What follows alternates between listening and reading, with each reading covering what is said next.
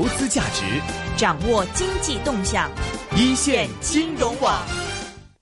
我们现在来听一下，是来自解读两会论坛上财政部财政科学研究所所长贾康先生的演讲。他的话题是中国财税改革与年度预算报告的解读。谢谢主持人，尊敬的各位嘉宾、女士们、先生们，大家好！我很高兴能接受邀请啊，借这个机会啊，就中国财税改革和年度的预算报告。啊，谈一些研究者的看法。我们现在从预算报告的这个解读上来看呢，时间关系，我非常简要的勾画一下。上一个年度，啊，我们总体的预算执行情况呢是按照人大通过的这样的决定，我们把预算的收支啊，总体来说，嗯，在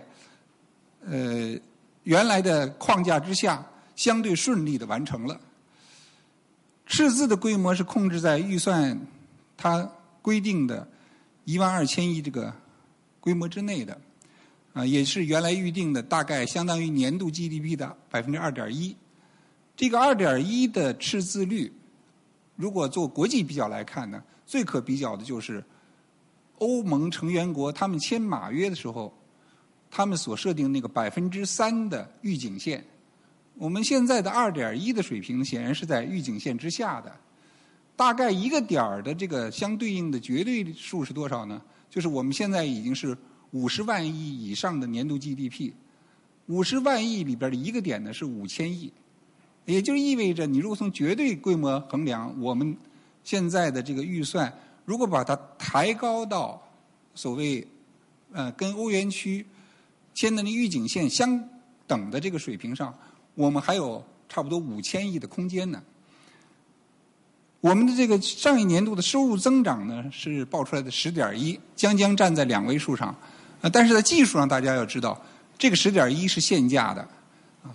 年度的 GDP 呢是不变价的。如果把这个两个数据做一个同口径的比较，通常是把财政收入减去当年的物价指数。我们现在的物价呢，这个。如果光从 CPI 来看呢，增长幅度是不到三，是二点几。呃，我的印象里应该是二点三左右。十点一减掉二点三，差不多就是 GDP 七点七这样上下的水平。啊，所以可以讲，刚刚过去的这一年，嗯，国内的财政收入和 GDP 真的是同步增长的。啊，这比较符合一般人的意愿。另外呢，在考虑到二零一四年的预算安排之前。我们注意到预算报告里，首先是强调的，怎么样考虑把财税改革作为一个工作重点呢？来做出呃相关的一套安排。这里面呢有两大方面，第一个大的方面是预算管理制度改革，这里面提到了啊一些基本的要点。第一个就是预决算的公开，要进一步的做到这个透明度提高，让公众。社会各界更多的对预算知情，显然从逻辑上来讲，我们从研究者的角度愿意直接把话再往后说。那么老百姓公众对你预算知情，知道所谓政府活动的范围、方向、重点和政策要领，后边跟着的是什么呢？知情权会带来他的质询权、建议权、监督权。啊，随着现代财政制度、现代国家治理这样的这个水平往上的提升呢，实际上是落实公众对于公共事务的综合的决策权。啊，这个取向应该说是很清楚的。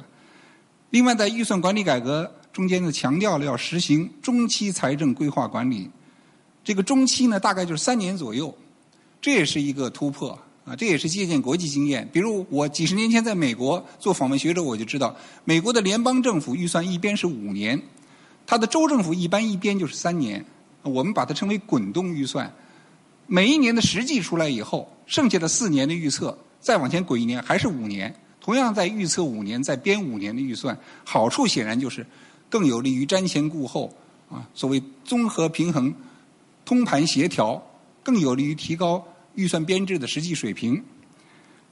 我们现在在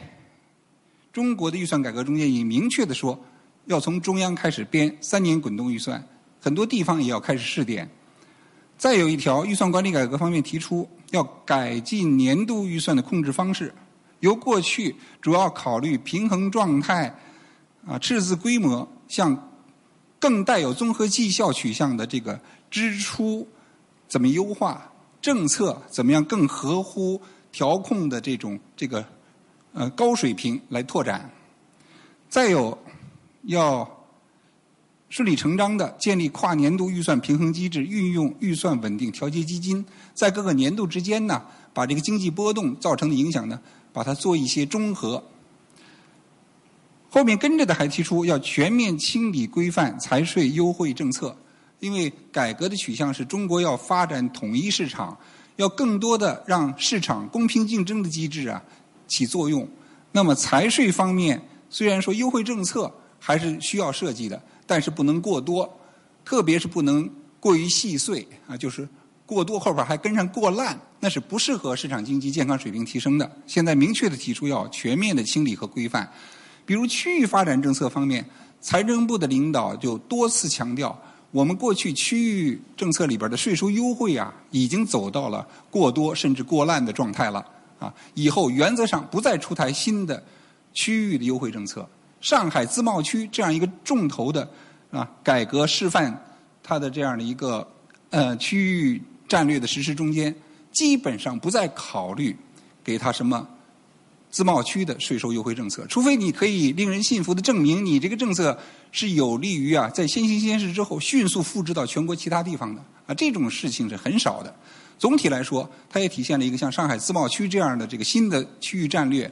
更多的强调是通过改革形成可复制性，在制度机制改革方面先行一步，而不是在优惠政策方面给他一个政策洼地，这更符合于整个啊国际竞争中间我们真正让市场充分起作用的这个改革的意图。财税政策方面呢，在这个预算管理的概念之下，还提到要建立定位清晰、分工明确的预算体系啊。具体技术上来讲，大概四类啊，一种叫做公共收支预算。一个叫做呃国有经营预算，国国有资本预算，或者叫呃这个我我们过去说的经营性国有资产预算，现在一般就简称啊国有资本预算。第三项呢被称为社会保障预算，啊试点的形式叫做呃社会保险预算，以后应该是跟社保体系相对应的一个相对独立的预算。第四种呢叫做基金预算，呃大家可能都关心的。呃，中国很多地方政府，它通过土地批租形成的收入，是明确的说要纳入预算的。但纳入预算，它有一个相对独立的管理的这个呃部分，就是基金预算。它每年的收入，它有它的特殊性啊，不能简单直接加入公共收支预算。作为基金预算以后，再把这个基金预算和其他的预算形成一个协调关系。至少这四种预算是纳入一个协调的体系，成为一个全口径预算体系。这样一种定位清晰、分工明确的预算体系呢，总体上还是服从于公共财政的一元化的取向啊啊！除了这些政府性财力都纳入预算之外，啊，就不能够再容忍原来所说的预算外资金继续存在了啊！中国的预算管理已经明确的取消了预算外资金概念。再有呢，提出要加快建立权责发生制的政府财务报告体系。权责发生制是对应于现在预算实行的收付实现制，这种预算会计的它的这个规则和体系更有利于配套实施前面所说的跨年度的三年到五年的滚动预算啊，特别是一些项目跨年度的项目，按照权责发生制呢，更能够清晰的让社会知道政府资产和负债的全面情况，而不是简单的啊这一年里边收入多少、支出多少这个现金流的情况，当然就有。利于更好的让社会公众呢知情之后监督政府的行为，提升政府行为合理化的水平。在这个预算管理制度改革后面呢，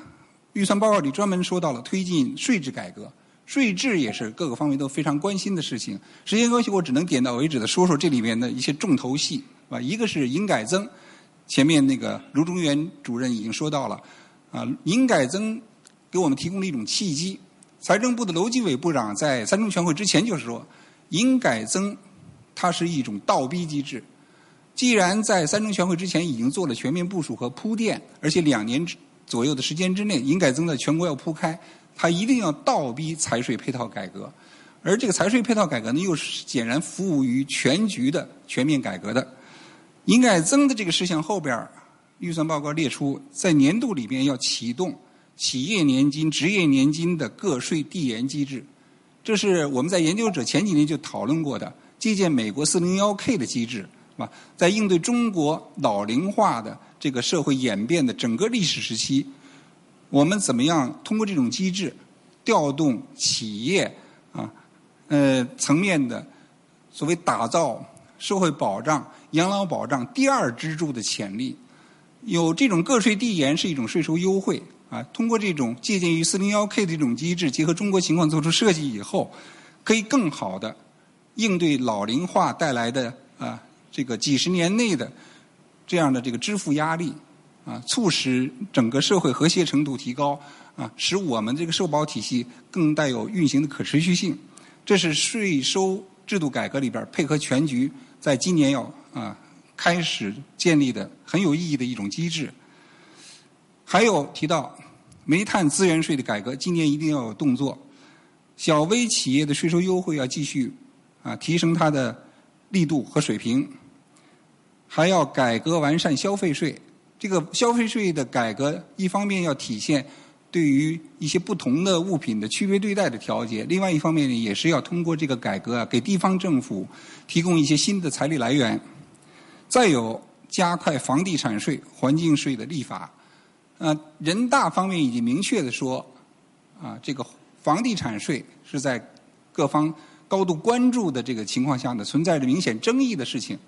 要加快立法。啊，既然人大有这样明确的这个表态，那我们可以做个预期，加快立法一定要走一审、二审啊，乃至三审这样一个过程，我们应该跟踪这样一个立法过程。啊它后面跟着的呢，就是一旦立法通过，啊，在内地的房地产市场上，前所未有的会在包括消费住房的保有环节出现一种比较规范的税收调节。这个调节它一定要为房地产业的健康发展服务，同时它还要对于地方税体系的打造，对于收入分配和财产配配置格局的优化啊，产生正面效应。也是中国势必要逐渐提升直接税比重的一个组成部分。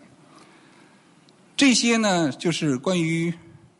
呃一四年预算安排中间提到的预算管理改革和税制改革的一些呃必须提到的要点。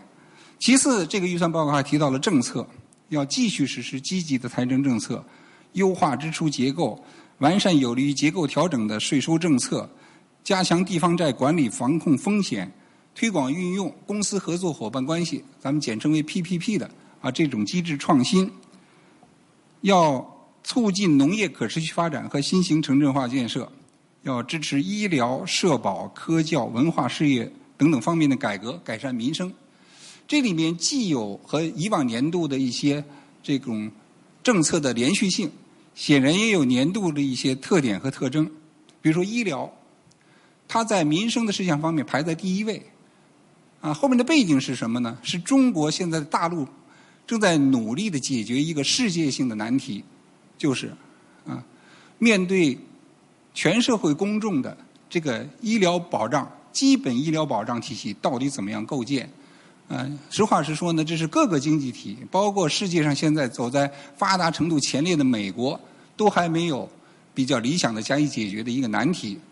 但是财政支持之下。显然，我们还必须攻坚克难，是吧？在公立医院改革这样一个领域里边啊，要在财政支持之下呢，引入一系列的机制创新，试图走出一条可以可持续的啊发展的这样一种既有普惠的特点，又能够适应医疗水平往上提升要求的这个医疗体系。这个医疗体系既要保障社会公众。共享改革开放成果，能够有基本医疗这方面的这样的一种支撑力。另外一方面，又能让医疗水平它的专业水平啊，不是满于现状，而是有内生的动力往上提升。啊，这个要求是比较高的，是吧？那怎么样往前实现？当然还要各个方面进一步的探索和努力。财政的支持，除了投入之外，还要花钱买机制。啊，这是点到为止，说到这个政策方面的一些相关的背景。那么我们看二零一四年的这个预算安排呢，是收入的增长幅度规定的比较谨慎，啊，增长百分之八。它具体数呢是接近十四万亿了啊，十三万九千五百亿元左右。赤字的水平提出在这个年度里是一点三五万亿元，比上一年度绝对数增加了一千五百亿元，而相对数呢就是赤字率仍然是二点一，既延续了积极财政政策的扩张的特点，同时呢又表现了稳妥的考虑啊，如果没有特殊的需要。我们先不把赤字率往上提，延续着上一年二点一的这个水平的同时，支出方面要继续突出重点，兼顾一般。啊，在预算执行方面，预算报告强调严格的依法理财、夯实管理的基础，完善厉行节约长效的机制，强化监管和财经纪律等等。这个方面呢，可能就还要说到这样一套啊，从改革。到政策到管理的这个预算报告里面提出的要领，它服务的年度运行的调控。李克强总理从去年到今年两会明确提出，我们调控现在的基本要领就是把宏观经济的态势控制在区间之内。只要认为运行还在可接受的区间之内，我们绝不贸然启动短期的刺激方案。啊，这是和。新一届政府一开始就明确宣布的，让市场充分起作用的这样一个调控哲理呀，啊，紧密对应的，让市场充分起作用，政府不轻易的去做过多的干预，啊，做特别的这种短期的刺激，哪怕看到经济有下行的这样的一些征兆，但是要冷静理智的判断，啊，它是不是有可能划出我们区间的底线？如果能够控制在区间之内，还是要让。市场的自修复功能呢，在优胜劣汰的过程中间，更多的发挥优化结构的这种作用，而不是政府慌慌忙忙的上去调整这个啊，控制那个。要把年度的短期的调控和中长期深化改革，化解多年积累下来的深层的，而且正在凸显的一些矛盾，这样一种追求结合在一起，如果能够更多的通过经济手段让市场优胜劣汰。呃，优化结构，那么这是一个更符合市场经济长期发展的一种提高健康水平的这个过程。我理解呢，中国的决策层在这方面的认识已经相当清晰。这种区间之内的调控，当然我们也要密切关注现在的下行趋势到底怎么演变啊。再过二十天左右，一季度的数据会出来，我认为那个数据出来以后呢，会有一轮紧锣密鼓的讨论，嗯。其实政策上它还有一个相机调调节里边的这个概念啊，叫叫相机抉择。这种调控里的相机调控、相机抉择呢，意味着啊，虽然不会贸然启动大规模的短期刺激的这种方案啊，但是可以根据走势啊，嗯，做一些必要的微调或者是预调。嗯，我们在这方面的手段。应该讲还有这个相对充裕的选择空间。嗯，我们就是要充分领会呃全面改革的精神呢，把短期调控里边的这样的这个区间态势的掌握，结合着全面改革中长期的追求一起来理解，这样呢有助于市场人士、企业家更好的在看清大的背景之下呢。呃，结合自己的行业、自己的企业来设计自己的生产经营的战略和策略。改革它是牵一发动全身的。那么，在这个只要不划出区间，要市场充分起作用的这个哲理之下，我们要提到的一个简单的案例呢，时间关系，我呃举这样一个案例呢，试图做一些展开的这个讨论，就是年度一定要看到动作的资源税从价机制覆盖到煤炭这个各个方面已经给出口风的。改革动作，我理解这样的一个动作是在中国最主要的这个基础能源层面，势必引出一套配套改革动作的一个很大的事情，它带有牵一发动全身的特点。资源税如果说在煤炭这个事项上，把原来的每吨只有几块钱的从量机制转为随行就市啊，比如说百分之五左右的从价机制，它直观的表现就是每吨煤实际的税负要增加若干倍，甚至要增加十倍左右。这样的一种比价关系的调整，当然提供了一个机会，就是给这种资源富集区，比如说煤比较多的区域，这些地方政府增加他自己的收入来源，这涉及到地方税体系建设。同时，它更深刻的还是触动中国基础能源比价关系，以及后边要理顺的价格形成机制这样一个配套改革。比价关系应该更好的反映资源产品的稀缺性，反映市场上的供求。配上的这个价格形成机制应该减少行政管制色彩，让市场机制呢来充分的使市场形成的这个价格信号引导企业和消费者行为。这个取向上，不客气的讲，在中国基础能源从煤到电的这个链条上是多年滞后，没有理顺应有的关系的。中国现在大陆上所用的电，差不多百分之八十是煤发出来的火电。你只有很好的使从煤到电的这样的一个能源供应，它的这个链条有一种内生的利益引导来节能降耗，才能够有效在未来。啊，真正化解雾霾式的这样的环境压力啊，通过节能降耗以及调动大家千方百计的，呃，在节能降耗中开发有利于呃清洁低碳化发展的工艺技术和产品，把这个经济的升级版打造出来。我们现在就特别看重年内这个资源税覆盖到煤炭的这个改革，能不能够真正的体现出方案的应有水准，就是冲破利益固化的藩篱。它这里边必然要涉及到反过度垄断的问题，改变电价管制这种传统的显然不适应客观需要的这个啊体制机制的问题，怎么样更好的让经济手段为主，促使企业千方百计开发有利于节能降耗的工艺技术和产品的一系列的机制创新问题？我们应该更多的争取在公平竞争的环境和条件之下，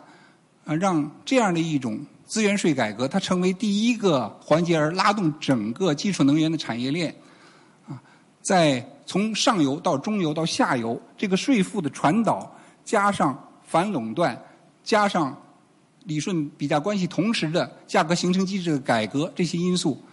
促使中国在淘汰落后过剩产能，啊，优胜劣汰中间，实现整个产业链上几千万个市场主体内生的升级换代这方面。取得实质性的结果，